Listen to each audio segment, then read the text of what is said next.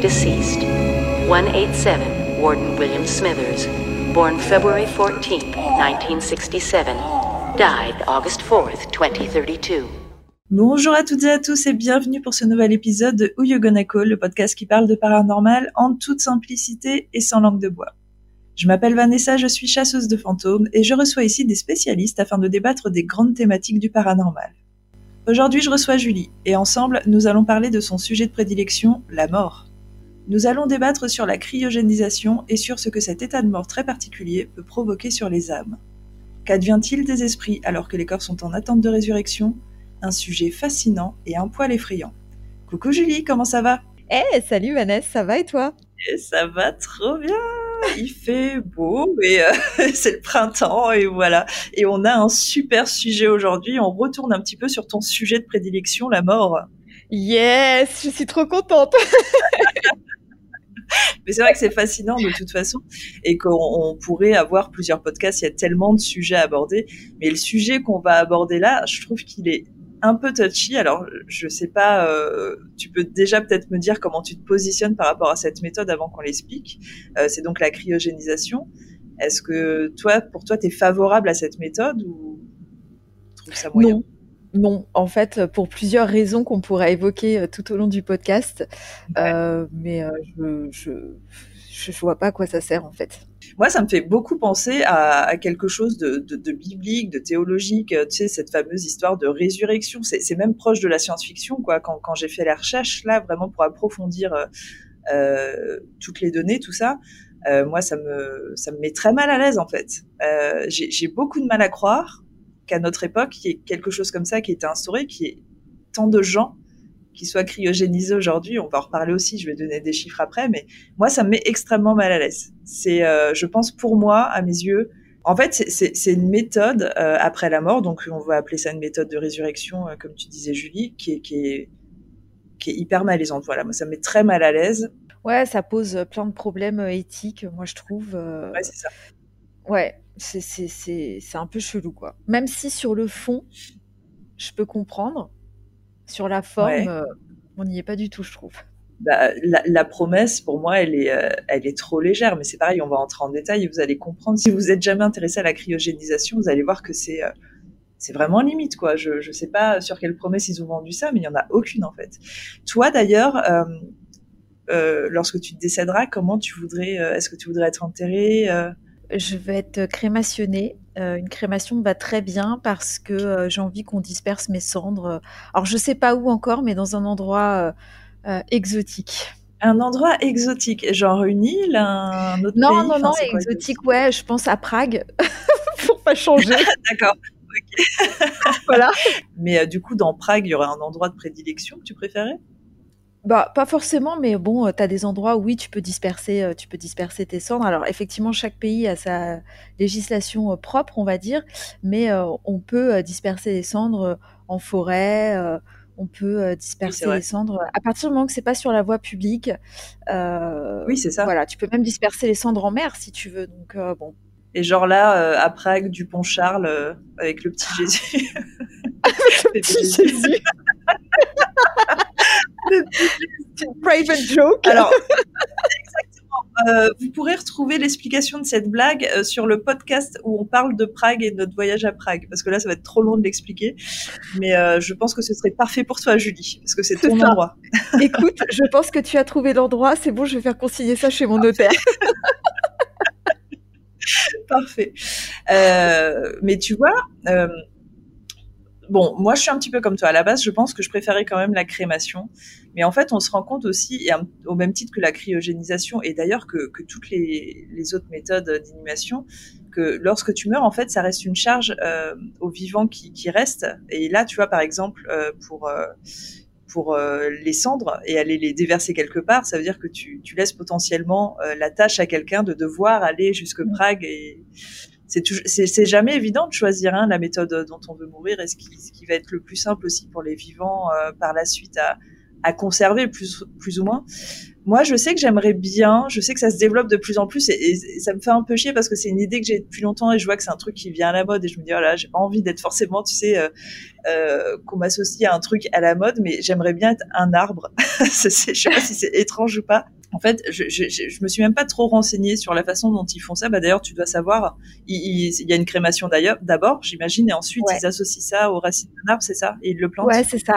Ouais, ça c'est un truc que tu peux faire effectivement. Euh, euh, tu peux le faire euh, en forêt ou maintenant tu as des jardins comme ça qui s'ouvrent et qui vont certainement s'ouvrir de plus en plus en fait où, où tu pourras enterrer des cendres au pied de l'arbre. Et ça tu peux pas le faire dans cet arbre-là, tu peux pas l'enterrer dans, dans, le jardin de famille ou c'est interdit?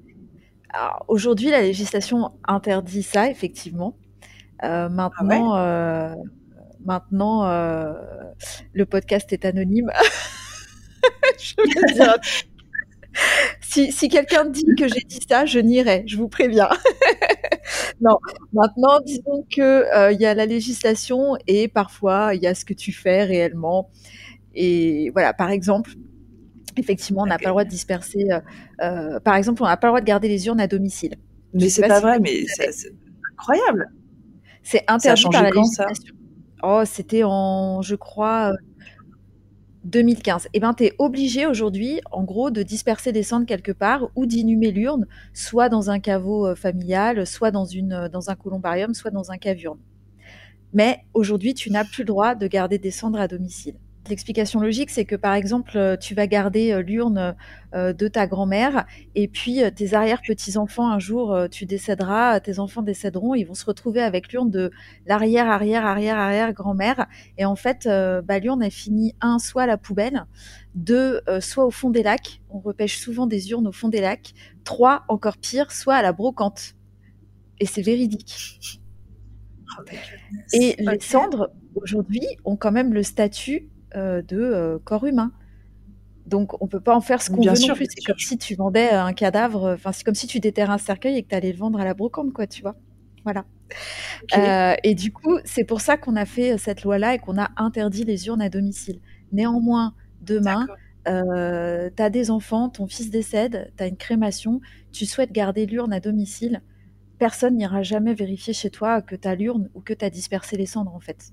Il faut juste savoir quand même pour les gens qui ont envie de faire ça, je le précise que euh, dans, au fond de chaque urne se trouve une estampille avec un numéro euh, qui est relié à l'urne et qui donc est relié aux informations du défunt qu'il y a dedans. Donc effectivement, quand les gens jettent des urnes ou, euh, ou les jettent au fond du lac, c'est comme ça en fait qu'on retrouve à qui appartient les défunts. Voilà, et c'est ce que je disais tout à l'heure, c'est qu'au final, une fois qu'on meurt, après, on, laisse quand même une responsabilité aux vivants. Et ça, ça vaut pour tout. Hein. Ça vaut euh, pour l'inhumation, pour notre tombe, pour plein de choses en fait. Et euh, c'est pas évident hein, de choisir ce qu'on veut être après la mort, parce qu'au final, on, ne pense pas qu'à nous, on, sait aux vivants et à ce qu'on va laisser en fait. Et tu vois, moi, pour moi, la, crémation, ça me semble être la chose la plus simple en fait, mais au final, c'est pas si simple que ça en fait. Si tu connais pas les lois, c'est horrible, hein. c'est hyper complexe quoi. Bah, c'est pour ça qu'après, voilà, euh, tu te fais accompagner euh, par les pompes funèbres euh, qui sont, qui sont des spécialistes là-dedans et qui pourront répondre à toutes ces questions. Mais effectivement, c'est des choses, si t'en parles pas avant, parce que, encore une fois, la mort reste tabou, hein, mais si t'en parles pas avant, c'est difficile pour ceux qui restent après. Exactement, exactement. Et c'est d'où le fameux, tu sais, comme on dit souvent, enfin, nous, on est très memento mori, et je pense qu'il faudrait intégrer un petit peu plus les, les discussions de mort au, sein des repas de famille, parce que je pense que c'est mm. hyper important que les gens soient concernés par la mort, surtout euh, si on sent qu'elle va arriver, ou, et, qu'il faut pouvoir parler de, bah voilà, moi je veux mourir comme ça, euh, et voilà ce qui va se passer après. Est-ce que vous êtes d'accord avec ça? C'est presque des décisions à prendre tous ensemble, en fait. C'est pas des décisions à prendre seuls. Et euh, il faudrait que ça soit un petit peu plus réintégré, je pense, au niveau des gens. Est-ce que toi, la mort, c'est un sujet que tu abordes facilement en famille? Oui, euh, tout le monde sait comment, euh, effectivement. Bah, alors moi, la première, euh, je sais que ça peut survenir à n'importe quel moment, donc effectivement, c'est des choses dont on parle. moi, tout le monde sait comment, enfin, à quoi je veux que ressemble ma crémation. Et ah oui? pour être comme ça, toute la toute la France qui écoutera ce podcast et l'étranger aussi le saura.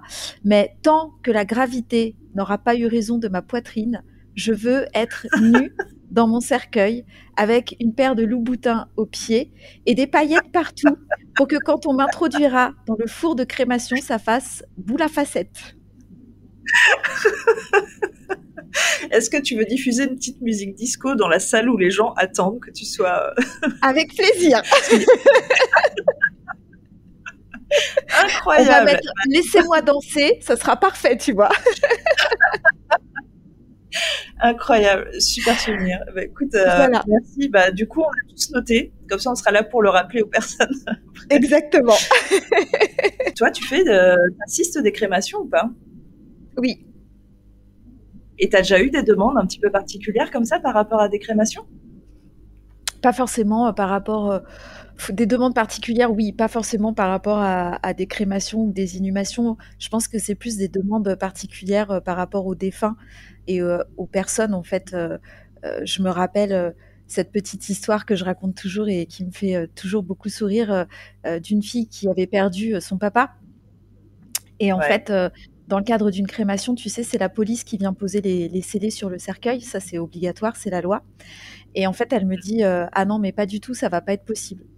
Elle me dit moi je veux pas de la police et je lui dis je suis désolée mais on, ne va pas pouvoir contourner en fait cette cette loi et elle me dit non non elle me dit papa est anarchiste je suis sûre qu'il est déjà en train de se retourner dans son cercueil et je lui dis bah malheureusement je lui dis voilà, il faudra qu'il fasse un effort parce que on va pas pouvoir déroger à la règle quoi. Et elle me dit oui non mais vous comprenez en plus moi je veux mettre quelque chose dans son cercueil, c'est pas possible quoi. Et à force de lui tirer les verres du nez en fait, elle me dit mais moi je veux mettre un pied de bœuf dans le cercueil de papa. Un pied de bœuf? Oui, bah, certainement parce qu'il était fumeur, tu vois, très certainement. Et du coup, j'ai beaucoup rigolé et je lui ai dit non mais vous inquiétez pas, la police, elle s'en tape le coquillard que vous mettiez un pied de bœuf dans le cercueil. Et j'ai beaucoup regretté parce que ce jour-là au crématorium, ça devait sentir très très bon. C'est ce que j'étais en train de penser. Je me dis, putain, ça devait sentir bon après. Exactement. Mais est-ce que tu sais, enfin, juste pour la petite histoire et pour que tout le monde puisse un peu rigoler, parce que tu sais que moi j'aime bien dédramatiser un peu la mort, est-ce que tu sais quelle est la chanson la plus diffusée dans les salles de crématorium lors d'une lors d'une d'un recueillement pour une crémation? C'est très cliché. Oh hein. euh, c'est très cliché. Est-ce que c'est une chanson très triste? Absolument pas. pas? Absolument pas. Incroyable euh, cette chanson française. Ça, dépend comment on écoute tes paroles, mais euh, en fait cette chanson c'est euh, Allumer le feu de Johnny Hallyday. possible. Les gens au final ont beaucoup, d'humour quand même. Hein. Est-ce que tu crois que c'est à la demande de la personne qui est décédée ou c'est genre les gens, les familles qui décident ça?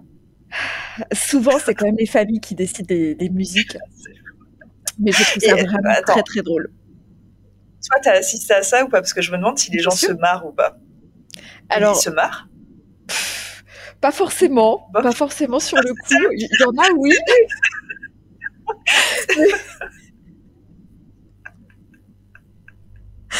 voilà, comme quoi, tu vois, réellement, on peut rire de tout, même de la mort. il faut absolument réussir à le dédramatiser. Mais je trouve ça génial, mais c'est juste qu'au final, c'est ça, fait un petit peu, euh, tu vois, le soufflet qui retombe. C'est dommage si les gens n'en profitent pas pour faire un peu les cons. Enfin, moi, ça me choquerait pas, en fait. tu vois, des gens qui chantent. Euh. L'image du soufflet qui retombe pour une crémation, c'est plutôt pas mal, ouais. c'est bon, c'est foutu. bon, écoute. Eh ben, on va rester sur cette note d'allumer le feu, c'est fantastique. Euh, je, vais, je vais y réfléchir, moi, pourquoi pas. Mais euh, eh ben, écoute, je te propose qu'on passe tout de suite à la cryogénisation, qui est un petit peu plus... Euh, je, je suis pas certaine qu'on se marre beaucoup pendant ce sujet, parce que moi, je le trouve vraiment... Euh, moi, il me met très mal à l'aise. Je vais commencer par rapporter un petit peu les faits historiques, surtout les dates, et après je vais te laisser nous expliquer ce qu'est exactement la cryogénisation, parce que c'est, je pense que les gens s'en font une idée, qui en fait est beaucoup plus complexe que ça. Euh, alors déjà, il faut savoir que c'est une méthode qui est, assez récente, en tout cas d'un point de vue scientifique. Euh, la première mention, on va la trouver en 1962 euh, d'un certain Robert Ettinger, qui va écrire le livre The Prospect of Immortality, et du coup qui va en faire mention ce qui est incroyable en fait, c'est que ça va, avoir, une portée assez impressionnante puisque des gens vont, vont vraiment s'y fier et que cinq ans plus tard, on va avoir la première personne cryogénisée, donc en 1967, qui est un médecin américain. Alors ça, ça me fait halluciner. Ça veut dire que, enfin, de toute façon, c'est sûr, mais tu as quand même des gens dans le milieu scientifique et dans le milieu de la médecine qui croient profondément à, cette méthode en fait. Et donc euh, son nom à cette personne, c'était James Bedford. Donc c'est vraiment la première personne cryogénisée. On a dans les années 70 l'une des premières euh, entreprises donc, de cryogénisation qui va être créée euh, et qui s'appelle. Alors il y en a une en fait malheureusement qui a fait un scandale et c'était assez attendu d'ailleurs. Je suis assez étonnée de ne pas avoir trouvé plus d'histoires comme ça. Mais on était dans les débuts et en fait je pense qu'à l'époque, tu sais, on était aussi à une époque où la science-fiction, euh, les gens étaient à fond dedans, c'était euh, début des années 70. Et je pense que la cryogénisation, c'était vraiment considéré comme l'avenir, euh, le truc que tout le monde va faire. Et, les gens, du coup, qui étaient à la base de ça et qui, allaient vraiment s'occuper de cryogénisation, s'imaginaient franchement qu'ils allaient être milliardaires. Et en fait, tu as une entreprise dans les années 70 qui s'appelait Cryonics Society of California, qui malheureusement n'a pas eu tous les moyens escomptés. Et en fait, ils n'avaient pas les moyens de maintenir les corps. Euh, donc, quand euh, il, y a, commencé à avoir des contrôles, on s'est rendu compte qu'il y avait neuf corps qui étaient franchement en train de se décomposer. Donc, c'est horrible. Et, euh, et du coup bah forcément la société a fermé euh, avec euh, tout le reste derrière hein, tu peux imaginer les familles euh, qui ont fait des procès l'argent remboursé tout ça. Et en fait ce cher Robert Ettinger qui est à la base de toute cette idée euh, a créé lui-même sa son entreprise en 1976 qui s'appelle Cryonics Institute. Et il faut savoir que bon, lui, il est maintenant décédé, il est cryogénisé, évidemment. Enfin, ce serait pas drôle, tu vois, si le mec avait été inhumé. Et il a aussi, il a aussi fait euh, cryogéniser, attention, sa première épouse et sa deuxième épouse, parce qu'il s'est peut-être dit, tu vois, dans le futur, quand je serai euh, réanimé, euh, peut-être que j'aurai envie d'avoir deux femmes, on ne sait pas. Peut-être que les mentalités auront changé. Peut-être un mormon, qui sait, c'est pas précisé. Euh, donc voilà, en tout cas, sur les faits historiques. Aujourd'hui, je vais juste dire ça. Il faut savoir qu'en effet, il y a un gros problème d'éthique. Tu vas vraiment nous en parler, Julie que c'est une méthode qui est encore euh, perçue de façon illégale, mais il y a des pays, en tout cas aux États-Unis, là où tout a commencé, le berceau de tout, euh, où c'est euh, c'est plus ou moins permis. Et on recense aux États-Unis 300 corps cryogénisés. Je trouve ça énorme. Je trouve ça à la fois énorme et à la fois pas énorme parce que c'est vrai qu'à un, un, moment donné de l'histoire, on en a tellement fait tout un foin que je m'étais dit, allez, les gens vont se jeter dessus. Et je pense que c'est ce qui s'est passé pendant un temps. Et je pense que ça a un petit peu ralenti. Et euh, on va trouver aussi euh, en Russie euh, une cinquantaine de personnes qui sont cryogénisées. Ce qui est quand même aussi pas mal, surtout, enfin, je pense que tu vas en parler après, mais surtout vu le, le coût que ça coûte et la promesse qui est très faiblarde. du coup, Julie, est-ce que tu peux nous expliquer qu'est-ce que la cryogénisation, comment ça fonctionne, tout ça? Alors, la, cryogénisation, ça va être compliqué à dire ça tout au long du podcast. on va dire la cryo, hein, comme ça, au moins, on est sûr de pas, voilà, la cryo. Euh, en fait, c'est compliqué de, lui donner euh, un nom euh, exact parce que bah, finalement, c'est pas vraiment une technique de conservation du corps et c'est pas vraiment une technique d'inhumation en fait. Tu vois, on est on est un peu à cheval entre les deux puisque euh, je ne sais pas si euh, les gens en ont conscience et est-ce que les gens euh, tout de suite vont répondre quand on leur parle de, cryo, mais pour être cryogénisé, il faut être mort. Il ne faut pas être vivant et on, te cryogénise, quoi. Il faut être mort t'es mort, t'es es décédé, cliniquement décédé, un médecin a prononcé ton décès et on a établi un certificat de décès. Parce que je pense qu'il y a beaucoup d'idées reçues, enfin je sais pas toi, avant le podcast, euh, ce que, que tu en pensais, mais je crois que dans l'idée des gens, c'est plutôt, bah je suis vivant, on me cryogénise pour ensuite me réveiller plus tard pour soigner ma maladie. C'est ça. Et en fait, enfin, il y, a un truc qui est que sur le peu de reportages qu'il y a pu avoir sur ce sujet, en fait, il y a un truc pas clair. Et moi, en effet, avant de faire mes recherches, en fait, j'étais pas sûre. Je, me disais, mais attends, mais euh, dans quel état on... Alors, j'imaginais bien qu'on n'allait pas congeler des personnes vivantes, tu vois, mais je me disais, est-ce qu'on les endort?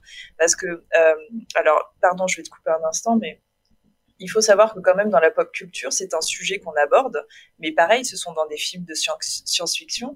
Et tu vois, tu vas avoir des films extrêmement connus comme Demolition Man, Avatar, Captain America ou encore Passengers qui est sorti euh, récemment. Et tous en fait abordent le fait que les gens sont endormis, pas morts. Tu vois ce que je veux dire?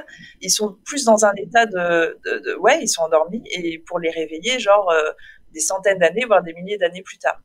Euh, donc je pense qu'il y a un truc confus dans la tête des gens qui est une fois de plus aussi où on va se perdre un petit peu à cause de la pop culture parce qu'on sait plus trop et euh, très peu d'informations parce que du coup comme c'est pas éthique, on n'en parle pas vraiment.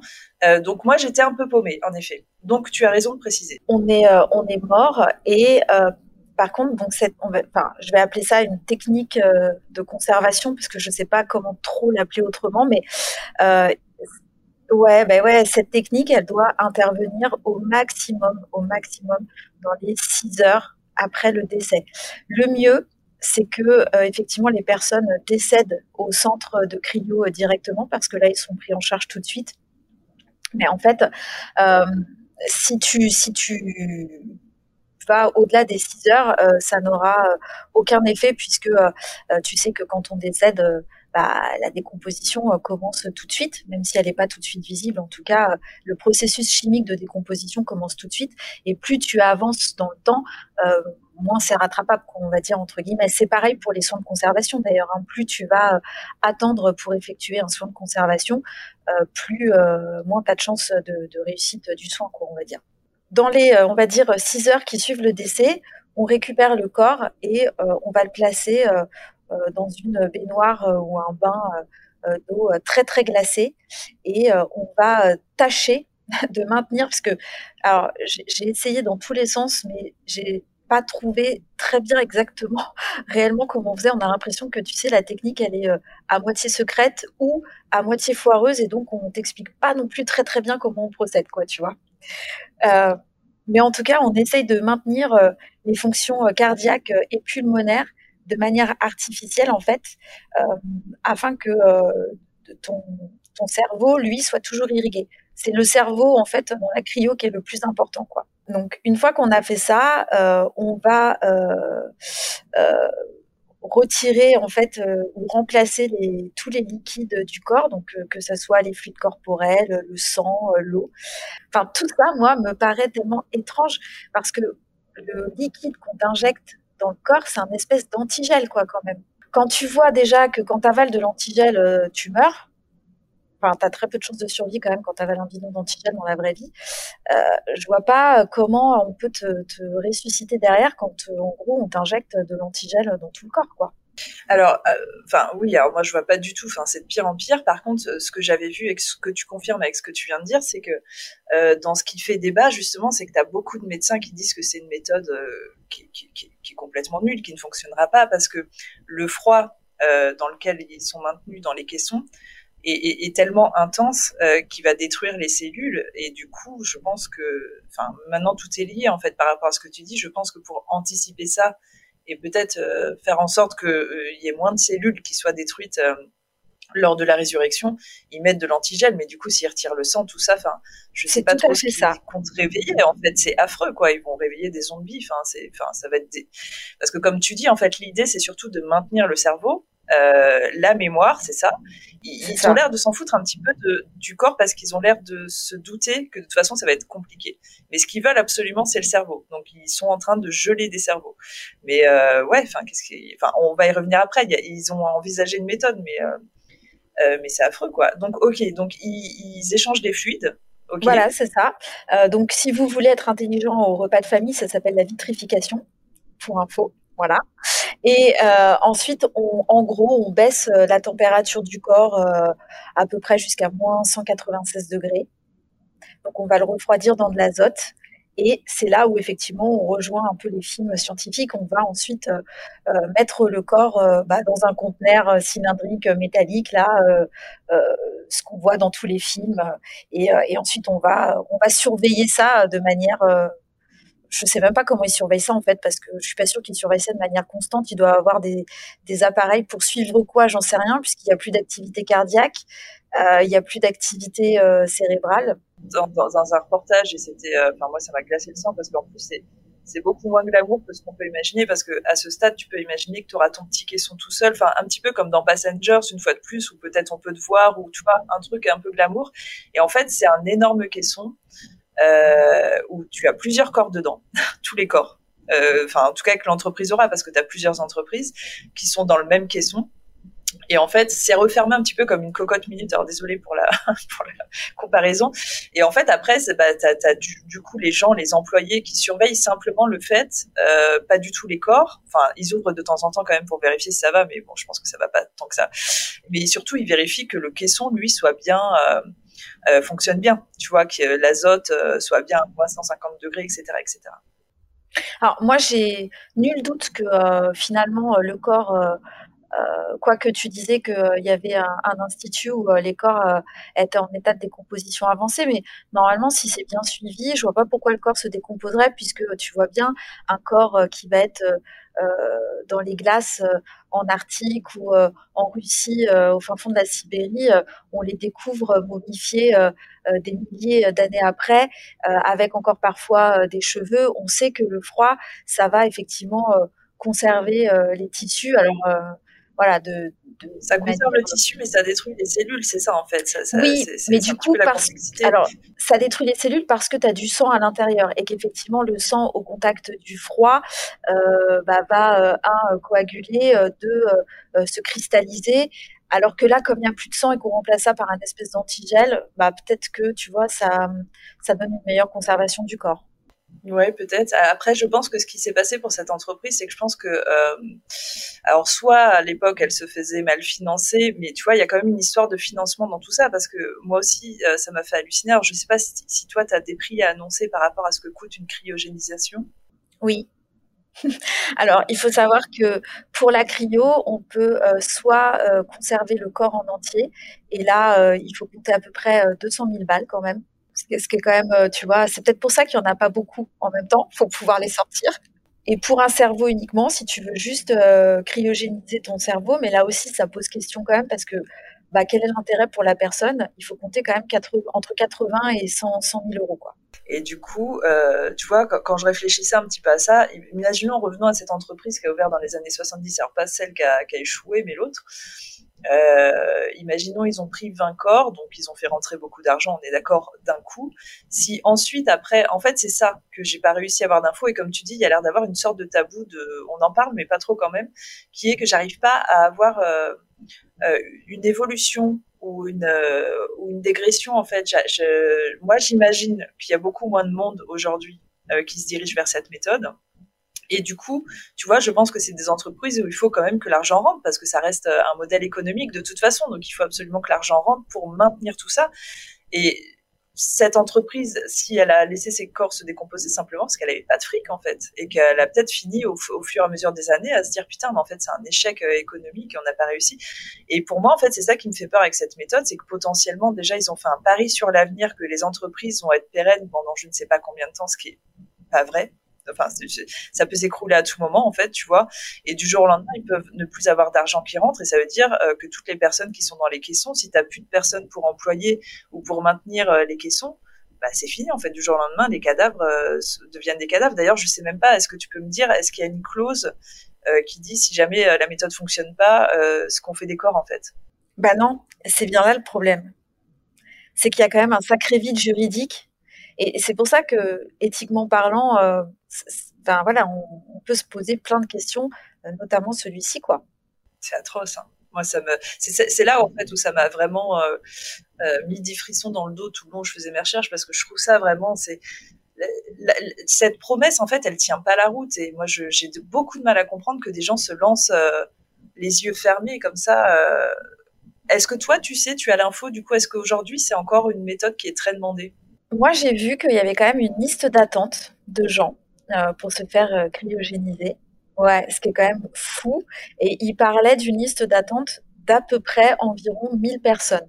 1000 personnes, mais c'est pas possible. Donc, ce qui est quand même euh, énorme, je trouve, en fait. Ah, 1000 personnes à 200 000, ça fait, hein Ah, pour moi, c'est rien. Mais ouais, bien sûr, pour maintenir les caissons et payer les employés, pour moi, c'est pour ça que je dis, je peux comprendre que des entreprises se cassent la gueule parce que pour moi, c'est que dalle en fait. Parce qu'il faut pas réfléchir sur une année, il faut réfléchir vraiment très très loin. Euh, et en plus, c'est des entreprises que tu dois envisager qui vont rester ouvertes, euh, toi après, enfin si t'es le, le, le PDG, le créateur, qu'après euh, ta mort, il faut que ça perdure, quoi. Enfin, c'est c'est un pari de fou, en fait. Moi, ça me fait halluciner. Et alors, justement, parce que parlons-en. Maintenant, il y a la méthode. En effet, on est mort, on est cryogénisé. Et après, quelle est le quelle est la promesse justement? Comment ils envisagent ça euh, En tout cas, les scientifiques d'aujourd'hui, les entreprises, comment ils vendent ça? Bah, la promesse, c'est de se dire euh, que les avancées de la médecine, les avancées technologiques feront qu'un jour, on pourra réanimer ces personnes et les sauver de les maladies qui les a tuées. En gros, c'est ça. Dans, dans, les personnes qui sont cryogénisées, t'as pas que des personnes qui sont malades, mais tu as des personnes, par exemple, qui avaient un cancer et qui espèrent que bah, quand elles se feront réveiller, le, on saura guérir le cancer, qu'ils seront guérir du cancer. Et, euh, et, voilà. Et du coup, euh, ça c'est pareil. Enfin, euh, c'est un pari sur l'avenir une fois de plus. Et combien de temps ça prendra? Est-ce que réellement un jour on saura soigner telle maladie ou telle maladie? Enfin, il y a tellement de questions en fait qui restent en suspens que moi tout ça, ça me paraît vraiment très très compliqué quoi. Ouais, bah, c'est ça en fait. Il y a trop de.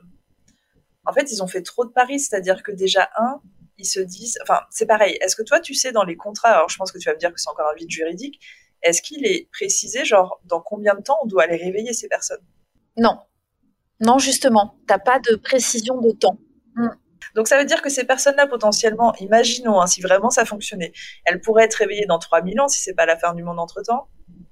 3000 ans, tu te réveilles au sein euh, d'une civilisation, bien plus évoluée, c'est sûr et certain. Est-ce que déjà, un, si tu as vraiment conservé euh, ta mémoire, est-ce que tu arrives à t'adapter à ce monde C'est, Enfin, t'imagines la flip. Euh, deux, est-ce que, allez, on va même dire dans 500 ans, est-ce que dans 500 ans, les personnes seront intéressées par la cryogénisation? Est-ce qu'ils auront envie de ressusciter euh, des personnes euh, mortes euh, il y, a, il y a 500 ans? Pour en faire quoi? Comment tu les adaptes à la société? Tu vois, il y a, ça va trop loin en fait. Moi, quand je lisais ça, je me disais mais il y a trop de problèmes en fait, c'est pas possible.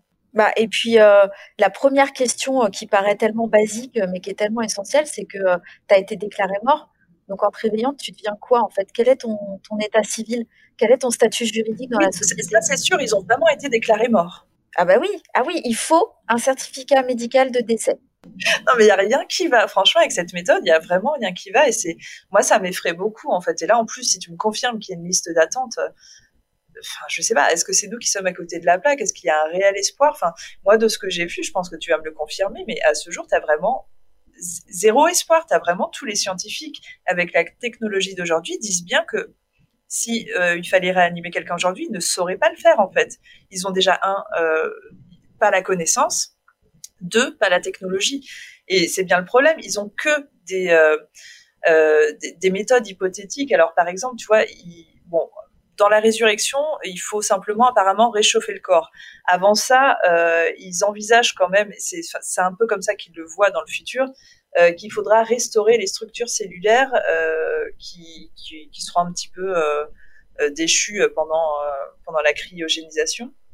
Après ça, tu réchauffes le corps, et c'est là où ils espèrent que, enfin, pour moi, ça, ça, semble tellement miraculeux que c'est un peu stupide à mes yeux, qu'ils espèrent que du coup, au moins le cerveau euh, être conservé. Le corps, ils ont, franchement, même euh, même les gens aujourd'hui qui bossent sur ce projet disent bien, le corps, on a un petit peu de doute quand même, mais on va essayer quand même. On sait jamais si la technologie est très très avancée plus tard. Peut-être qu'ils pourront sauver les corps aussi, mais ils veulent au moins transférer euh, les cerveaux, la mémoire. Et en fait, euh, dans toutes les hypothèses, ils envisagent le transfert d'esprit. Alors là, moi, quand j'ai lu ça, j'étais vraiment dans le film de science-fiction. C'est hallucinant. Le transfert d'esprit, c'est qu'ils se disent que, bon, imaginons, on est euh, à une époque très très avancée et on est vraiment à fond sur la technologie. Euh, a priori, il pourrait être possible qu'on puisse transférer la mémoire d'un cerveau du coup qui a bien été cryogénisé, qui tu vois, qui est encore un peu actif, euh, dans un super ordinateur, c'est ouf. Et du coup, en fait, le processus, ce serait de télécharger des structures neuronales dans un système numérique pour simuler le fonctionnement cognitif d'un individu. Et à partir de là, alors il n'est pas vraiment dit qu'est-ce qu'on en fait derrière, tu vois je te dis, j'ai l'impression d'être dans un truc de science-fiction où on se dit, putain, d'accord, et après, je deviens quoi Un ordinateur? Est-ce que tu crois que les gens qui se font cryogéniser aujourd'hui ont envie d'être un ordinateur? Tu vois ce que je veux dire? C'est c'est fou, en fait. Et il faut savoir que ce projet, il est allé très loin parce que euh, en 2005, tu as quand même une société qui a créé ce concept-là pour pouvoir euh, faire des transferts d'esprit, qui s'appelait Blue Brain, qui a ouvert en, Espagne. Et son objectif, du coup, euh, ça a été de créer un cerveau synthétique au travers d'un super ordinateur IBM. Depuis, l'entreprise est fermée parce que je pense qu'ils ont dû faire faillite. Ils ont dû se rendre compte, en tout cas qu'à ce jour, c'était peut-être trop ambitieux euh, pour le savoir et la technologie qu'on a. Peut-être qu'ils gardent ça, tu vois, tous les concepts, tous les projets pour plus tard. Mais en tout cas, à ce jour, tu as beaucoup de scientifiques qui, qui partent euh, vers ces hypothèses. Et je trouve ça fou. Je trouve ça complètement dingue. Enfin, moi, j'ai pas envie de finir comme un ordi, quoi. Ça, c'est clair. Pas du tout. Moi, je préfère être euh, un arbre, un livre, ce que tu veux, mais alors pas du tout. Et pas dans un caisson, dans la tête d'être. Euh, putain. Ouais, voir rien du tout. Tout à fait. Euh, c'est hyper euh, hyper effrayant. Donc voilà, donc on a cette méthode de cryogénisation qui je je sais pas comment ils ont fait ils ont vendu, leur concept en fait parce que pour moi il y a zéro promesse. En fait ils le disent bien hein, ils disent bien on sait on sait pas euh, comment vous allez être animé on sait pas quand. On sait même pas si ça va fonctionner mais euh, allez-y tentez. Payez-nous 200 000 euros vous met dans des caissons. Incroyable incroyable. Bon, c'est interdit en France, hein, pour ceux qui voudraient quand même, euh, pour, ceux, qui écoutent notre podcast et qui se disent oh ok pourquoi pas, c'est interdit en France.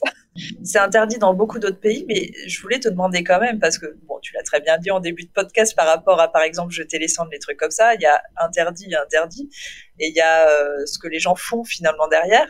Est-ce qu'il y a parce que c'est interdit depuis euh, depuis pas très longtemps, hein, depuis quand c'est interdit en France? Oui, c'est interdit depuis 2006. Euh, avant, il existait un vide juridique et euh, il y a en fait euh, tout part d'une histoire pour laquelle effectivement on a interdit ça en 2006. c'est le docteur Martineau. Tu connais le docteur Martineau? Ça ne dit rien. Non, ok. Donc en fait, ce petit docteur, en 1984, son épouse décède et il décide de la cryogéniser mais lui un peu à la sauvage. Donc il lui injecte des anticoagulants euh, dans le, dans le corps. Et en fait, euh, ce monsieur, il demande euh, à la préfecture un droit d'inhumation sur sa propriété, puisqu'il est propriétaire d'un château. Et donc, il demande un droit d'inhumation sur sa propriété de sa femme. La préfecture accepte, et lui, il détourne ça il cryogénise à la barbare sa femme et il la met dans un congélateur. Ah, oh, j'en étais sûre. Ah, c'est pas possible. mais c'est même pas. Il faut que ça fasse moins 150. C'est combien congèle? Ouais, j'en sais rien, mais ça fait pas moins 150, c'est sûr. Et il installe, et alors pour te dire, euh, parce que ça c'est magique, il installe le congélateur dans la crypte du château. Euh, évidemment. Ah, parce que ça c'est magique quand même.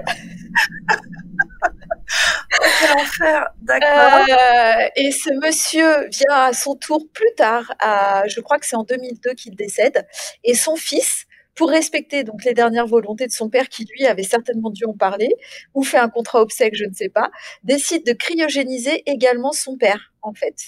Sauf que, euh, ben, forcément, euh, la préfecture euh, qui avait accordé ça en 1984, en, 2002, elle dit que déni, hein, on, va se calmer quand même tout de suite. Et en fait, à partir de ça, donc le, monsieur, le docteur Martineau, n'a pas été cryo, enfin, il a été cryo, ah, cryogénisé mais euh, la procédure, euh, enfin, a échoué quelques années plus tard. Je n'ai pas réussi, euh, du coup, à retrouver réellement ce qu'il est advenu bah, de son corps à lui et du coup du corps de sa femme. Mais je pense que, à part faire une crémation, je vois pas ce qu'on a pu en, faire, ou peut-être une inhumation, je sais pas. Bref. Et en 2006, effectivement, une loi est sortie pour interdire ce genre de pratique. Euh, en France, la seule chose qui est autorisée aujourd'hui, c'est un, l'inhumation, deux, la crémation et trois, le don du corps à la science. D'accord, c'est incroyable cette histoire. Donc en tout cas, c'est la seule qu'on connaît aujourd'hui de cryogénisation euh, un peu sauvage. On n'a pas écho d'autres histoires, mais bon, ça, ne m'étonnerait pas que des gens aient tenté. Ouais, Après, ça me semble, ça me semble quand même plus difficile aujourd'hui, malgré tout, parce que euh, tu vois, inhumer un corps sur le terrain familial, même si dans les faits, on peut encore aujourd'hui demander une dérogation à la préfecture, ça reste un très rare. Deux, ça va être réservé à des familles très fortunées qui ont des châteaux ou des choses comme ça. Tu vas pas, c'est pas toi dans ton jardin en fait qui va pouvoir euh, inhumer quelqu'un. Parce qu'en fait, il faut savoir qu'à partir du moment où quelqu'un est inhumé sur ta propriété, ça veut dire que tu dois un droit de passage à vie à n'importe quelle heure du jour et de la nuit à tous les descendants de cette personne pour pouvoir venir se recueillir. Waouh, d'accord. Ce qui n'est ce qui est pas, ce qui est pas juste, hein, parce que les cimetières n'ouvrent pas non plus 24 euh, heures sur 24, mais euh, d'accord, c'est incroyable. Ok. Voilà. Et euh, de toute façon, enfin, j'imagine que les personnes qui sont euh, pro cryo, euh, ils ont ils ont l'air d'avoir tellement de fric qu'à mon avis, enfin, c'est même pas un problème. Ils doivent s'en foutre complètement. Si ça se fait pas en France, ils vont en Russie, ils vont aux US, euh, tu vois, c'est pas dans leur jet privé, enfin, peu importe. Mais ouais, en tout cas en France, c'est interdit. Et du coup, toi, avant qu'on commence le podcast, tu me disais, mais attends, il y a d'autres méthodes qu'on ne connaît pas. Et du coup, bah, je je t'écoute. Alors, pour le coup, là, ce sera vraiment euh, des techniques euh, d'inhumation, on va dire, entre guillemets, euh, qui ne sont pas autorisées non plus en France. Hein, je précise. D'accord. Dans d'autres pays, c'est autorisé. Pays, voilà, mais, mais pas en France. Euh, et je précise juste en préambule que euh, pour ces deux techniques, à chaque fois, les gens m'opposent que c'est écologique et que malheureusement, il y a aussi ce qu'on appelle du green greenwashing euh, dans le, funéraire, euh, c'est-à-dire qu'on te fait croire que c'est écolo comme les cercueils en carton, alors que c'est pas du tout écolo en réalité. Mais comme c'est tendance et que c'est à la mode, euh, bah voilà, ça plaît aux gens et, voilà. Donc là, on va parler de l'humusation. L'humusation, c'est quoi en fait? C'est on met ton corps en terre sous un tas d'humus, quoi, du coup, donc sous un tas de feuilles, euh, de machin, voilà. Il n'est pas enterré, quoi, tu vois, on te, on te pose au sol, en gros, et on t'ensevelit sous euh, des feuilles, des branchages, du lichen, enfin, la vie, quoi, la terre. Et ton corps, en fait, va se décomposer euh, bah, de manière, entre guillemets, un, très rapide, puisque forcément, toutes les petites bébêtes, vont venir, elles vont venir te manger, sous couvert d'être plus écolo parce qu'il n'y a pas de bois de cercueil, parce qu'il n'y a pas de, caveau, parce qu'il n'y a pas de tout ceci. Alors, euh, j'espère que je vais, euh, euh, comment je pourrais dire, je vais faire pleurer personne, mais en fait, ça, c'est pas du tout écolo, puisque notre corps en lui-même est une vraie pollution. C'est vrai? Notre corps pas pollue. pourquoi? Bien sûr, parce que tu prends ce que tu manges, ce que tu ingères, des médicaments par exemple, euh, tout un tas de choses comme ça est ultra polluant pour les sols lorsque tu te décomposes. Moi, c'est pas une méthode qui me choque, ça me choque beaucoup moins que la cryo en fait, euh, parce que bon, tu, tu, mets le doigt sur un point qui est très important, c'est qu'en effet notre corps finalement n'est pas si sain que ça, donc c'est pas bon pour la nature, mais c'est une sorte de compost géant et c'est bon bah voilà, on, rend à la nature ce qu'elle nous a donné et on, on fait corps avec elle-même sans artifice, sans tombe, sans tout ça. Pourquoi pas après tout, tu vois, c'est c'est une manière un peu noble qui a peut-être pas été poussée en fait dans les faits. Non, c'est pas forcément la pire, mais ça pose aussi le questionnement un du recueillement. Mais ça, c'est pareil, tu vois, le recueillement. Euh, on l'a accepté aujourd'hui dans nos civilisations parce que c'est comme ça en fait et que euh, on, se recueille sur nos morts. Mais euh, pourquoi? Tu vois, on peut aussi se poser la question de pourquoi est-ce qu'il n'est pas possible simplement de laisser la personne mourir et de se recueillir. On n'est pas obligé d'aller se recueillir sur sa tombe.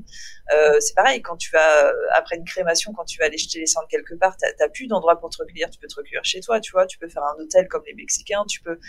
Euh, donc c'est bien, tu vois, ça pousse un petit peu la pensée un peu plus loin qu'il faut absolument se recueillir sur une tombe.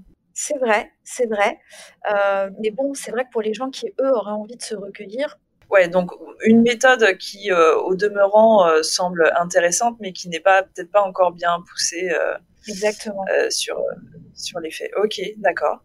Et du coup, tu parlais d'une deuxième méthode. Ouais, alors qui là pour le coup, alors elle, c'est en Afrique que je l'ai retrouvée cette méthode. C'est l'aquamation. Alors, l'aquamation, j'avais fait un post sur Instagram qui parlait du most teutonicus, qui était une technique euh, en fait euh, de c'est pas, pas vraiment de, conservation, mais bon, euh, à l'époque du Moyen Âge. Et l'aquamation ressemble un peu à cette technique-là, c'est-à-dire que on va plonger ton corps dans une eau, alors avec des produits à l'intérieur chimiques qui vont dissoudre la chair des os. Et en fait, pareil, ils disent que c'est écolo, c'est une technique non polluante, etc., etc. Donc on détache la chair, on détache tout, on garde les os, qu'après on va les inhumer éventuellement. Mais quid, que fait que fait-on de l'eau après, en fait? C'est ce que c'est ce que j'allais dire. S'il y a des produits chimiques dedans. Exactement, voilà. Et alors, quelle est la réponse? Bah, je l'ai pas trouvé parce que c'est en Afrique. Alors c'est pareil, c'est un peu obscur, tu sais. il y a des choses qui sont toujours un peu obscures, en fait, qui sont un peu dans l'ombre. Euh, eux, ils disent que c'est retraité. Ok, c'est retraité, j'entends bien, mais même retraité, ça veut dire qu'il y a des déchets. Enfin, tu vois, je je ne comprends pas très bien euh, ce qu'on fait euh, de, de, tout ça, en fait. Mais du coup, une fois de plus, euh, cette méthode va dissoudre la chair et les os aussi ou les oreilles? Non, non, ça dissout la chair des os. En fait, tu vois, cette technique du most tonicus euh, au Moyen Âge, euh, elle était faite à l'époque euh, des croisades puisque euh, quand ils mouraient euh, sur le champ de bataille, ben, en général, du coup, pendant les croisades, euh, tu vois, ils mouraient en Turquie, tout ça, ils mouraient quand même très loin de chez eux. Et je rappelle qu'à cette époque-là, même si on avait des techniques de conservation, on conservait pas un corps sur plusieurs journées de charrette, quoi, tu vois, voire plusieurs semaines en fait. Et c'était réservé en général soit aux nobles, aux rois, ou alors aux chevaliers. Et ce qu'on faisait, c'est que on faisait une grosse marmite où on mettait des aromates, euh, pareil. Alors c'était pas chimique à l'époque, c'était naturel, mais bon voilà, on faisait une grosse tambouille. On mettait le corps, ça dissolvait en fait les chairs des os et euh, on gardait, euh, on récupérait en fait un amas de chair, d'organes bouillis un peu, tu vois, d'un côté et les os de l'autre. Et en fait, on ramenait ça aux veuves et ensuite, on les inhumait, euh, on faisait des choses comme ça. Donc, on, a fait ça, cette technique-là, on l'a fait sur, euh, tu sais, euh, Saint-Louis, par exemple, qui a eu le droit à cette technique-là. Donc, on lui avait retiré avant le cœur, tout ça, qu'on avait mis dans des reliques, justement. Et, et c'est une technique qu'on a utilisée sur lui. Et, du coup, la chair, les, les, les, organes, tout ça, c'est, ils en font quoi? Ils donnent ça au cochon Qu'est-ce qu'ils en font? Ah bah ils mettaient ça dans un reliquaire. Toute la chair. Ouais, bah, je suis choquée. Hein. La chair, ça, ça faisait une bouillie quoi à l'époque, tu vois. En plus, euh, c'était pas des procédés euh, aussi euh, peut-être ingénieux qu'aujourd'hui. Donc, tu récupérais un, un, amas de chair, quoi, voilà, et de d'organes un peu sanguinolents, quoi. D'accord, d'accord. Bon, alors, bon, bah, cette méthode, moi, je n'y adhère pas non plus. au final, la crémation, c'est pas si mal que ça, en fait. Hein. pour moi, la crémation, de toute façon, c'est la meilleure de toutes. Hein. Mais euh, là, vraiment, euh, fou, là, Donc, on est bien, on est bien d'accord. La crémation, ça pollue aussi. Hein, on est bien d'accord. Euh, tout pollue aujourd'hui. Il y a pas de, oui, c'est ça. Il n'y a pas de et aucun corps n'est sain. Voilà. Comme ça, on est dans la merde. Exactement. Il n'y a pas de meilleure méthode qu'une autre, mais il faut juste, je pense, être en phase. Moi, je pense que le plus important, c'est être en phase avec euh, ce qu'on attend d'après notre mort et surtout ce qu'on laisse aux vivants. Je pense qu'il faut, faut pas être trop, trop non plus euh, égoïste sur ce coup c'est des discussions à avoir, des memento mori, et qu'il faut décider à plusieurs. Et après, euh, voilà, il y a, apparemment, il n'y a pas de méthode meilleure qu'une autre, à part peut-être euh, si on pouvait ne pas vous recommander la cryogénisation, parce qu'apparemment c'est mal parti. je pense que, mais pour le reste, euh, bon, chacun, chacun sa, sa décision. Ok, et eh ben waouh, euh, c'est fort en information. J'ai plein d'images dans, dans ma tête là qui sont pas très jolies. N'écoutez pas ce podcast avant de manger surtout. Ah oui, euh, et nous, c'est l'erreur qu'on fait, on est en train de l'enregistrer avant manger, donc ça va être compliqué. euh, L'autre question qu'on se posait, euh, qui est forcément liée à notre activité dans le paranormal, qui est ok, on a des méthodes euh, de conservation du corps, parce que là, en effet, comme tu disais, le problème avec la cryo, on va revenir à la cryo, c'est que on est vraiment sur un état ok, les gens sont morts, mais on veut pas qu'ils restent morts, on veut les, on veut une résurrection à un moment. Donc ça, ça pose problème en quelque sorte, parce qu'en fait, si on a, euh, on a déclaré que ces personnes étaient mortes, dans le fond, ces personnes, quand elles ont signé un contrat de cryo, euh, elles veulent pas rester mortes toute leur vie, elles veulent qu'on puisse les réveiller à un moment. Et ça, ça vaut aussi pour, pour l'entourage. Donc ça veut dire que si on part maintenant d'un point de vue paranormal et qu'on dépasse euh, la méthode scientifique et qu'on se dirige vers qu'est-ce qui peut se passer du côté des âmes, des esprits, tout ça, il y a une vraie question à se poser qui est que, ouais, c'est un peu flippant en fait. En effet, où sont où sont les âmes de ces personnes?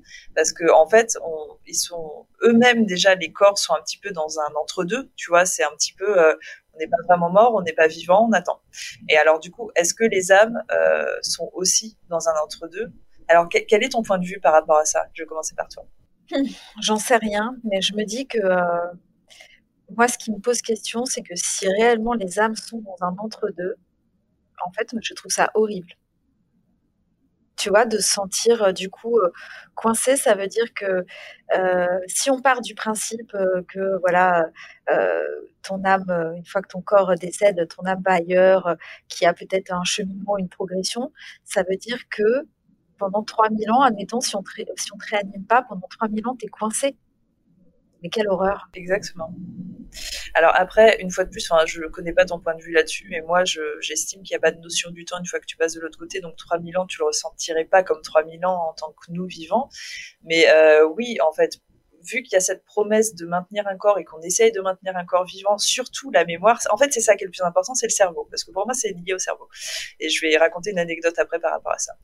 Euh, je pense que du coup, en fait, il y a quelque chose qui reste relié, mais qui doit être en état d'attente, en effet, et je t'appuie, en effet, qui est que quelle horreur, parce que jusque quand et, surtout, une fois de plus, on n'a aucune idée de ce qu'on va faire de ces corps, donc peut-être que ces âmes sont en attente euh, pour rien, et qu'au final, après, ces corps, ils vont peut-être se, décomposer parce que personne ne voudra prendre la relève de ces entreprises. Et qu'est-ce qu'il advient de ces âmes, en fait Tu vois, ça devient un petit peu des âmes errantes.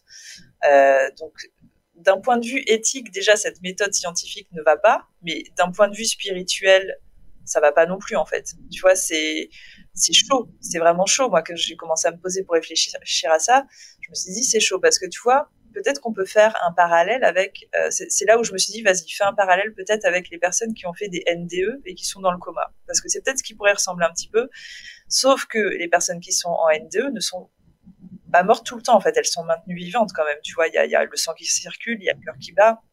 C'est juste qu'elles sont euh, elles sont inconscientes. Mais euh, les personnes qui ont fait des NDE, et j'en ai fait une, euh, attestent, tu vois, de vraiment de vision, de sortie du corps. Parfois, elles se voient, elles se voient à l'hôpital, elles voient d'autres gens, elles peuvent se balader. Euh, parfois, elles voient le fameux tunnel dont on avait parlé sur un podcast.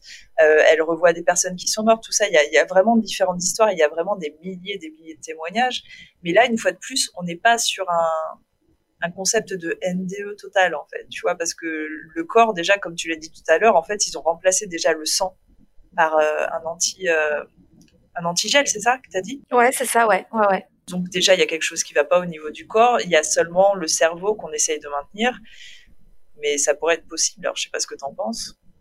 Moi, ce que je me dis, euh, c'est que cette technique, euh, à l'inverse de toutes les autres, parce qu'on parle d'inhumation, de crémation, euh, d'aquamation, ou même, c'est vrai que j'en ai pas parlé, mais on aurait pu parler de la plastination, mais toutes ces techniques font que quand tu es vivant, peu importe ce que tu as envie de, de, faire, tu sais que tu es mort après quoi, en fait. Que là, avec la cryo, tu sais que tu vas mourir, mais toi, dans ton idée, tu vas ressusciter. Du coup, tu, meurs avec cette idée-là, et du coup, ton âme, garde cette, idée-là empreinte. Et je, je sais pas. En fait, je sais pas quoi en penser du coup, parce que je, puis je me dis quelle, euh, quelle idée d'avoir envie de vivre comme ça euh, encore après, quoi, tu vois, le, comme si le monde était déjà pas assez fou. Oui, oui, bah, déjà complètement. Enfin, je veux dire, on vit à une époque qui donne pas envie de savoir ce qui va se passer dans 3000 ans, parce que pour moi, ce sera catastrophique. Et puis c'est pareil, comme je disais tout à l'heure, enfin, tu aurais intégré une société que tu vas pas, dont tu vas pas forcément comprendre les codes. Et là, on part vraiment de, dans l'hypothèse que on arrive à ressusciter et ton cerveau et ton corps. Et imagine, on arrive à ressusciter que ton cerveau, tes enfin si t'es prisonnier dans un ordinateur enfin je sais pas si les gens se sont vraiment renseignés à fond mais c'est ça va pas du tout ou même imagine on arrive à te réanimer mais euh, t'es grabataire après parce que euh, tout, n'est pas fonctionnel. Enfin, quelle horreur, quelle horreur. Et puis, quel hôpital, euh, au bout de 3000 ans, voudrait... Alors, ça se trouve, ce qu'ils feront plus tard, parce qu'ils auront peut-être moins d'éthique et qu'ils récupéreront seulement les données du cerveau avec cette idée de transfert d'esprit. Et puis après, ils vont te, ils vont te laisser partir, quoi. Parce que qu'est-ce que tu fais de ça? Tu vois, imagine aujourd'hui, on va prendre l'exemple que tu as dit tout à l'heure qui est hyper intéressant, qui est qu'en effet, euh, on a retrouvé des momies incas moi, j'adore ces histoires parce qu'elles sont complètement incroyables et que les momies qui sont retrouvées sont vraiment quasiment intactes en fait. Et il y avait à l'époque un rituel qui s'appelait euh, Kocha, qu'on fait, qu'on faisait à l'époque un cas du coup et qui, était de sacrifier, alors souvent des enfants ou des, des enfants entre juste avant l'adolescence, euh, c'était par rapport euh, à un volcan en fait, et euh, on les faisait monter tout en haut à une altitude souvent de plus de 6000 mètres. il faisait extrêmement froid. Alors j'ai vu quand même qu'apparemment c'est un petit peu comme la cryo, on, on les tuait quand même, c'est-à-dire on les laissait pas mourir de froid, mais on leur donnait un bon coup derrière la nuque pour qu'ils meurent immédiatement, et après on les laissait là-haut. Et c'était vraiment l'offrande en fait. Et ce qui se passe en fait, c'est que ces corps-là euh, ont été conservés par le froid et par la glace, parce qu'on parle vraiment de température à moins de 50 degrés, et que on a retrouvé des momies là ces dernières années. Alors la première qui a été retrouvée, c'est en 1955. Euh, ils l'ont appelée Juanita parce que c'est, elle est vraiment, c'est même ses vêtements en fait ont été conservés. Elle est en position, euh, ils l'avaient mis en position un petit peu de prière et elle est incroyable. Enfin, si vous allez voir sur internet, enfin, je mettrai du coup une photo sur le podcast, c'est fou. Et il y a eu d'autres momies qui ont été retrouvées. Mais ce qu'ils ont fait aujourd'hui de ces momies, c'est qu'ils n'ont pas tenté de la, bien sûr, de, de, la réveiller parce que de toute façon, tu peux pas. C'est pas parce qu'elle est conservée physiquement euh, à l'intérieur, les cellules sont détruites, le cerveau n'a pas été irrigué, donc la personne est morte en fait. Mais par contre, ils l'ont conservée en tant que momie, comme les momies égyptiennes. Euh, dans, la, dans, dans, un caisson, je crois, à moins de 20 degrés ou 50 degrés, pareil, pour simplement pouvoir l'observer. Mais ça s'arrête là. Et tu vois, euh, si, l'histoire se répète, ça se trouve dans 3000 ans, c'est pareil en fait. Euh, les, personnes qui vont retrouver les caissons, parce que ça se trouve, les, euh, enfin, je sais même pas s'ils vont maintenir les entreprises. Pour moi, c'est peu probable. ils vont, ils vont peut-être simplement conserver les corps dans la glace comme des objets de, de, de, questionnement, mais ils vont jamais tenter de les réveiller. Ça se trouve, ils vont peut-être même pas comprendre. Tu vois, c'est fou, quoi.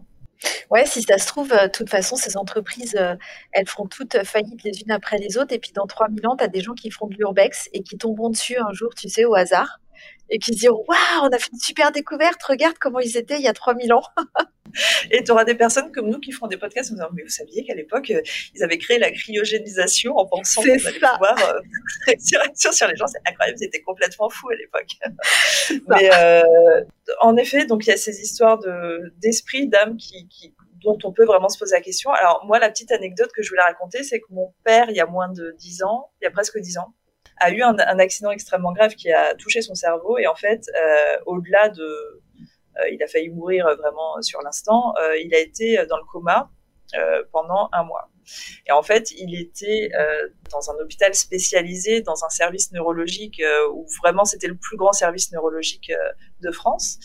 Et en fait, moi, je parlais souvent avec avec la personne qui s'occupait de lui et et du coup, moi, j'étais déjà dans le paranormal à l'époque et je lui posais des questions. Je lui disais bon est-ce que vous pouvez me dire comment interagir avec lui? Parce que est-ce que déjà un, il m'entend? Est-ce que est-ce que vous pensez aussi Alors je lui dis soyez ouvert d'esprit s'il vous plaît, mais je lui ai vraiment demandé est-ce que vous pensez que euh, son esprit est sorti de son corps? Est-ce qu'il peut nous voir? Est-ce que est-ce qu'il peut machin? Est-ce que vous avez déjà eu des témoignages? Parce que je me disais avec toutes les NDE qu'il y a eu, forcément lui dans son service, euh, parce que lui il s'occupait vraiment que de personnes dans le coma euh, où il y avait eu quelque chose au niveau du cerveau en fait.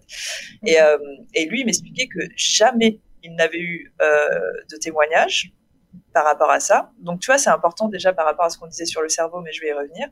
Euh, et que vu que ça touchait le cerveau, il y avait très peu de chances que mon père ait des sorties du corps, euh, puisse nous voir, puisse, tu vois.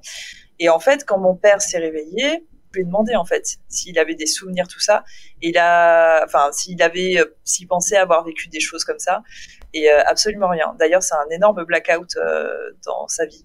Et du coup, comme on est euh, sur quelque chose de différent par rapport à mon père, peut-être qu'en effet, parce que si on compare avec tous les cas de NDE où le cerveau n'a pas été touché, les gens arrivaient à avoir des NDE. Donc ça veut dire que potentiellement, les gens qui sont dans les caissons, en tout cas, peuvent sortir de leur corps, ont des, ont des expériences dans un monde entre deux, une fois de plus. Est-ce que, est-ce que ce monde, euh, enfin moi j'espère en tout cas qu'ils sont pas rattachés là où il y a le caisson. Ça, ce serait vraiment horrible d'attendre là. Il n'y a pas de mots en fait, je crois. Je sais pas. C'est même si chacun est libre d'avoir envie de faire ce qu'il veut. Euh, je, je sais pas. Par rapport, euh, je trouve au, au, respect du corps, au respect de la personne, c'est un peu touchy quoi. Je, je sais pas. Ouais, c'est touchy tout court. Hein. Moi, je pense que, euh, ouais, je pense qu'une fois que c'est fini, l'âme, elle est libre de faire ce qu'elle a envie de faire, en fait. Et une fois de plus, il y a de toute façon une complexité de ce qui se passe derrière.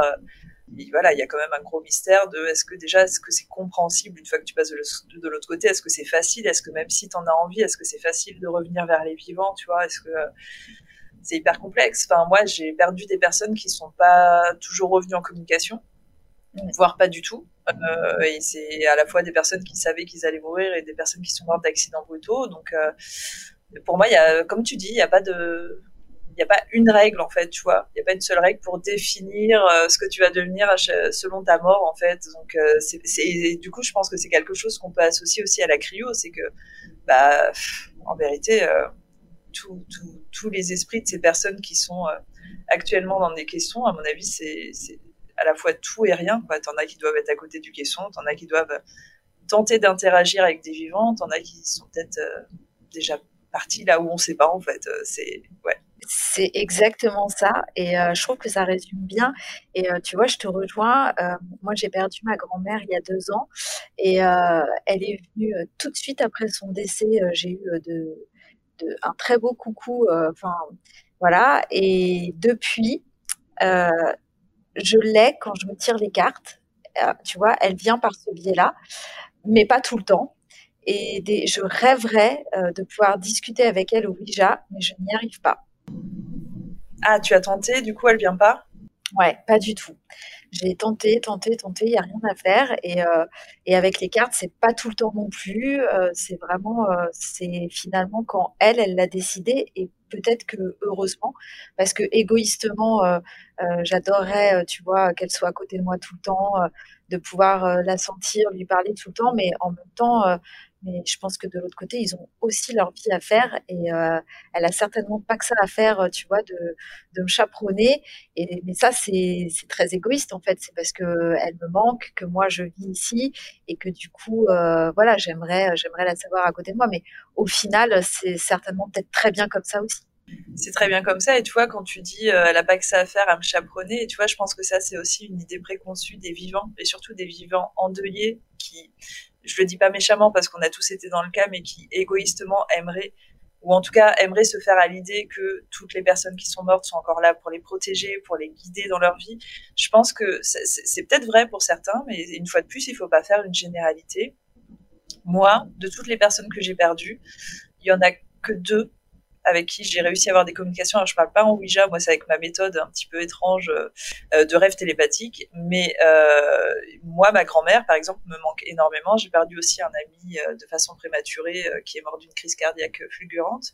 Et, et j'ai jamais eu de signe, rien, absolument. Ils viennent jamais communiquer, machin.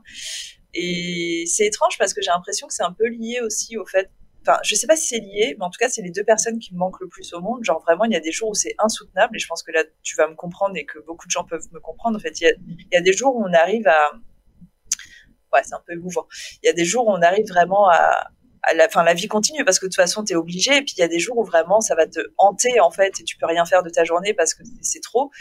Euh, et, moi, évidemment, dans le fond de mon cœur, même si euh, j'ai encore un petit euh, souci avec ces histoires de communication d'esprit via les médiums, mais bon, tu sais que je reste très ouverte d'esprit, je, rêve, bien évidemment, de parler avec ma grand-mère, avec mon ami, et ça n'arrive pas. Et alors, tu sais, tu as souvent cette réponse de Ah, mais t'es trop en attente. Mais tu vois, c'est pareil, c'est une réponse qui est vraiment trop étrange, quoi. Mais déjà, je suis pas trop en je suis pas en attente tous les jours. Mais euh, pourquoi? Dans ce cas-là, qu'est-ce que ça engendrerait d'être en attente? Je vois pas pourquoi, en fait, tu vois? Complètement. Et euh, tu vois, euh, moi, je suis très chafouin parce que autant, bon, toi, tu le sais, et puis je pense que maintenant, tous les gens qui nous écoutent ou, ou ceux qui me connaissent le savent, je suis quand même très ouverte. Je crois à pratiquement beaucoup de choses, on va dire, peut-être pas tout, mais en tout cas beaucoup de choses. Je n'ai, j'ai fait, j'ai multiplié les communications défunts avec des médiums différents. Je n'ai trouvé jusqu'ici aucun médium qui m'a fait une communication défunt avec ma grand-mère. Aucun. Bah, tous, en fait, ne m'ont donné que des infos euh, soit complètement fausses, euh, vérifiables et donc euh, fausses, soit des trucs à peu près, ou des trucs des fois vraiment très étranges. Enfin voilà. Euh, moi qui ai fait de la communication des fins, alors je ne sais pas, je, ça fonctionne différemment effectivement selon les médiums, selon, des choses comme ça, mais euh, euh, quand, je donnais des, des faits aux gens, c'était des faits très précis. J'ai même donné une fois des paroles de chansons, tu vois, donc c'était pas de l'à peu près. Donc est-ce que réellement ces gens sont vraiment alors attention, Peut-être que ces gens sont médiums, mais tu sais qu'il y a plein de, canaux différents pour les médiums. peut-être que ces gens-là, tout simplement, il faudrait qu'ils arrêtent le contact des fins parce qu'il euh, vaudrait mieux qu'ils tirent les cartes, euh, ça leur correspond mieux. Euh, soit c'était des, charlatans, soit, bah, je sais pas en fait, parce que du coup, je, ne comprends pas que à ce jour, de tous ceux que j'ai essayé, personne n'a été capable de me donner des vraies infos sur ma grand-mère Enfin voilà. Ou alors des fois ils te donnent des infos euh, qui sont euh, absolument pas vérifiables sous couvert de si si je t'assure c'est bien ça ouais ok bon enfin bon là tu me parles de ma grand-mère quand elle avait 5 ans enfin bon bref tu vois. Je pense que si c'était vraiment ma grand-mère qui était en contact à ce moment-là elle aurait autre chose à faire que de donner des anecdotes de quand elle avait 5 ans parce que on a vécu quand même des choses beaucoup plus sympas et à raconter tu vois en souvenir que des trucs qui se seraient passés quand j'existais pas encore et que personne ne peut vérifier quoi Complètement. Et tu vois, c'est pour ça euh, que moi j'ai un rapport complexe avec les médiums. Alors une fois de plus, je le répète et je vais, je vais en plus faire une vidéo spécialement sur ça, sur la médiumnité. Euh, je, le répète, je crois en la médiumnité. Il n'y a pas de souci. C'est juste que euh, bah souvent, en fait, comme tu l'expliques très bien, on a affaire à des gens qui nous font des, euh, des j'ai envie de le dire en anglais, c'est ridicule, des, des, des, séances en tout cas qui tentent d'avoir des communications et ils sont à côté de la plaque. Alors soit déjà ils sont complètement à côté de la plaque, soit ils vont donner des détails qui sont vraiment pas ce qu'on attend, comme tu dis, des trucs sur l'enfance de ta grand-mère, et qui est non, en fait, toi, t'attends quelque chose de précis, et finalement, ils n'arrivent pas à toucher du doigt vraiment le truc. Alors, donc, est-ce que, tu vois, on en revient à ce que tu disais tout à l'heure, euh, où, euh, tu vois, t'as des personnes qui veulent tout faire, en fait. Elles veulent tirer les tarots, elles veulent voir l'avenir, elles veulent parler aux entités. Pour moi, il y a une fois de plus une sorte de généralité qui devrait pas se faire, qui est que c'est pas parce que tu sais tirer les tarots que tu peux parler avec les, euh, les personnes qui sont décédées et inversement en fait, et que peut-être qu'il y a des personnes qui devraient se contenter de lire l'avenir et d'autres euh, qui doivent se contenter de, de communiquer avec les personnes qui sont décédées. Et euh, enfin voilà, c'était ma petite réflexion. Oui, on a bien structuré le cerveau. c'est ça, exactement. Bon, en tout cas, pour en revenir au sujet de base, la cryogénisation, on est euh, horrifié par cette méthode, euh, que ce soit aussi bien euh, la méthode scientifique que parce que ce que ça implique d'un point de vue spirituel. Est-ce que tu as quelque chose à rajouter, les derniers mots par rapport à la cryo? Oui, bah, enfin, juste, enfin, prenez soin de votre corps même après la mort, quoi. Enfin, voyez, ne, faites pas ça. Ne faites pas ça. Ouais soyez peut-être pas trop égoïste et parlez-en en famille. Alors à part si vous êtes seul, mais n'oubliez pas qu'après il y a des vivants qui restent et non seulement ils seront tristes, mais en plus il faut peut-être pas, tu vois, il y a, une responsabilité derrière qui est, importante et qui se décide en famille. Donc moi je serais, voilà, j'ai envie de dire à tout le monde, parler de la mort en famille, c'est pas, ça devrait pas être un tabou, c'est quelque chose d'inévitable, donc euh, autant l'aborder quoi. Et voilà. Bon, écoute, ma Julie, c'était génial. Une fois de plus, un sujet, euh, moi, qui m'a mis des frissons partout, qui me fait un peu peur, mais euh, qui, je trouvais euh, passionnant. si les gens veulent avoir d'autres anecdotes comme ça sur la mort, où est-ce qu'ils peuvent te retrouver sur Instagram? Oui, sur Instagram, Julie, c'est le tiret du 8, est tiret du 8, 1 tiret du 8, tout tout. oui, parce que voilà, je n'aime pas les choses faciles, il faut le savoir. Alors, surtout, dites-vous qu'on a bien insisté. Alors, c'est le running gag hein, depuis le début du podcast où on rigole beaucoup de son nom sur Instagram. Il n'est jamais prévu que ça change. On a tous fort insisté. De toute façon, Julie ne veut pas. Euh, il faut que ce nom reste. Alors, même si vous, là, tout de suite, ça vous semble étrange, Julie est un toutoun, va rester à vie. Donc, ne vous inquiétez pas, vous pourrez la retrouver facilement. Exactement. Euh, tout à fait. Moi, me concernant, si vous voulez venir sur ma page Instagram, c'est vanessa Paranormal Life, tout euh, d'un seul mot. Là, déjà, j'ai un lien Linktree qui va vous rediriger vers tous mes réseaux, donc ça sera facile. Sachant en tout cas qu'il y a aussi euh, l'Instagram du podcast qui est Who You Gonna Call, tout attaché, tiré podcast, là aussi c'est pas facile, euh, où je, j'image en fait un petit peu tout ce qu'on s'est dit, donc ça vous permet, vous, un petit peu de visualiser toutes ces choses-là. Sachez également que Julie a fait son premier Ghost Hunt dernièrement. D'ailleurs, c'était génial. On était euh, dans une abbaye euh, avec laquelle je travaillais beaucoup euh, en Normandie. On a passé un super moment. Enfin, s'il y a des personnes qui ont passé la soirée avec nous, vous pouvez mettre des commentaires. C'était génial. Du coup, c'était ton premier. Ce ne sera pas le dernier, puisqu'on en a un bientôt. Et cette fois-ci, Mais en même temps, on est, tous contents parce qu'en plus, c'était génial. Euh, les gens étaient contents. Toi, tu étais contente. Moi, j'étais contente. Enfin, c'était, c'était le pays des bisounours. Et du coup, bah, on se retrouve là au moment où sortira le podcast euh, dans deux semaines euh, dans un château qui se trouve non loin de Lyon. Alors, je pense qu'à ce moment-là, je vendrai plus les places. Mais si vous étiez intéressé, parce que c'est un événement où il y aura moi, Julie, River James, il y aura aussi William pour les personnes qui connaissent, c'est William travaille avec moi. Euh, c'est un magnifique château euh, en nid d'aigle comme ça sur la montagne qui est trop fou. Donc si vous voulez nous rejoindre euh, et que vous voyez plus de place sur le site internet qui est lesnuitsghosten.com, contactez-moi, on sait jamais, je peux peut-être faire quelque chose. Mais n'hésitez pas à nous rejoindre sur les événements parce que même si vous avez un peu peur, nous on est vraiment là pour vous rassurer, pour vous encadrer pour vous, pour justement échanger avec vous. Et il y a vraiment une très très bonne ambiance à chaque fois. Donc n'hésitez pas à nous rejoindre sur les événements, ça nous ferait vraiment plaisir. Eh ben écoute, euh, ma Julie, on va essayer de euh, d'aller manger, de se retirer toutes les images de l'esprit. Ça va être très compliqué, mais on va manger, on va essayer d'aller passer une bonne journée et puis je pense qu'on va de toute façon effacer toutes ces infos, même si c'était très intéressant, c'est un peu traumatisant. Je te remercie euh, pour euh, une fois de plus euh, avoir partagé ta passion de la mort et nous avoir apporté les infos. Euh, merci à tous euh, d'avoir écouté. On se retrouve très bientôt pour un prochain podcast. Ciao À bientôt Somebody put me back in the fridge.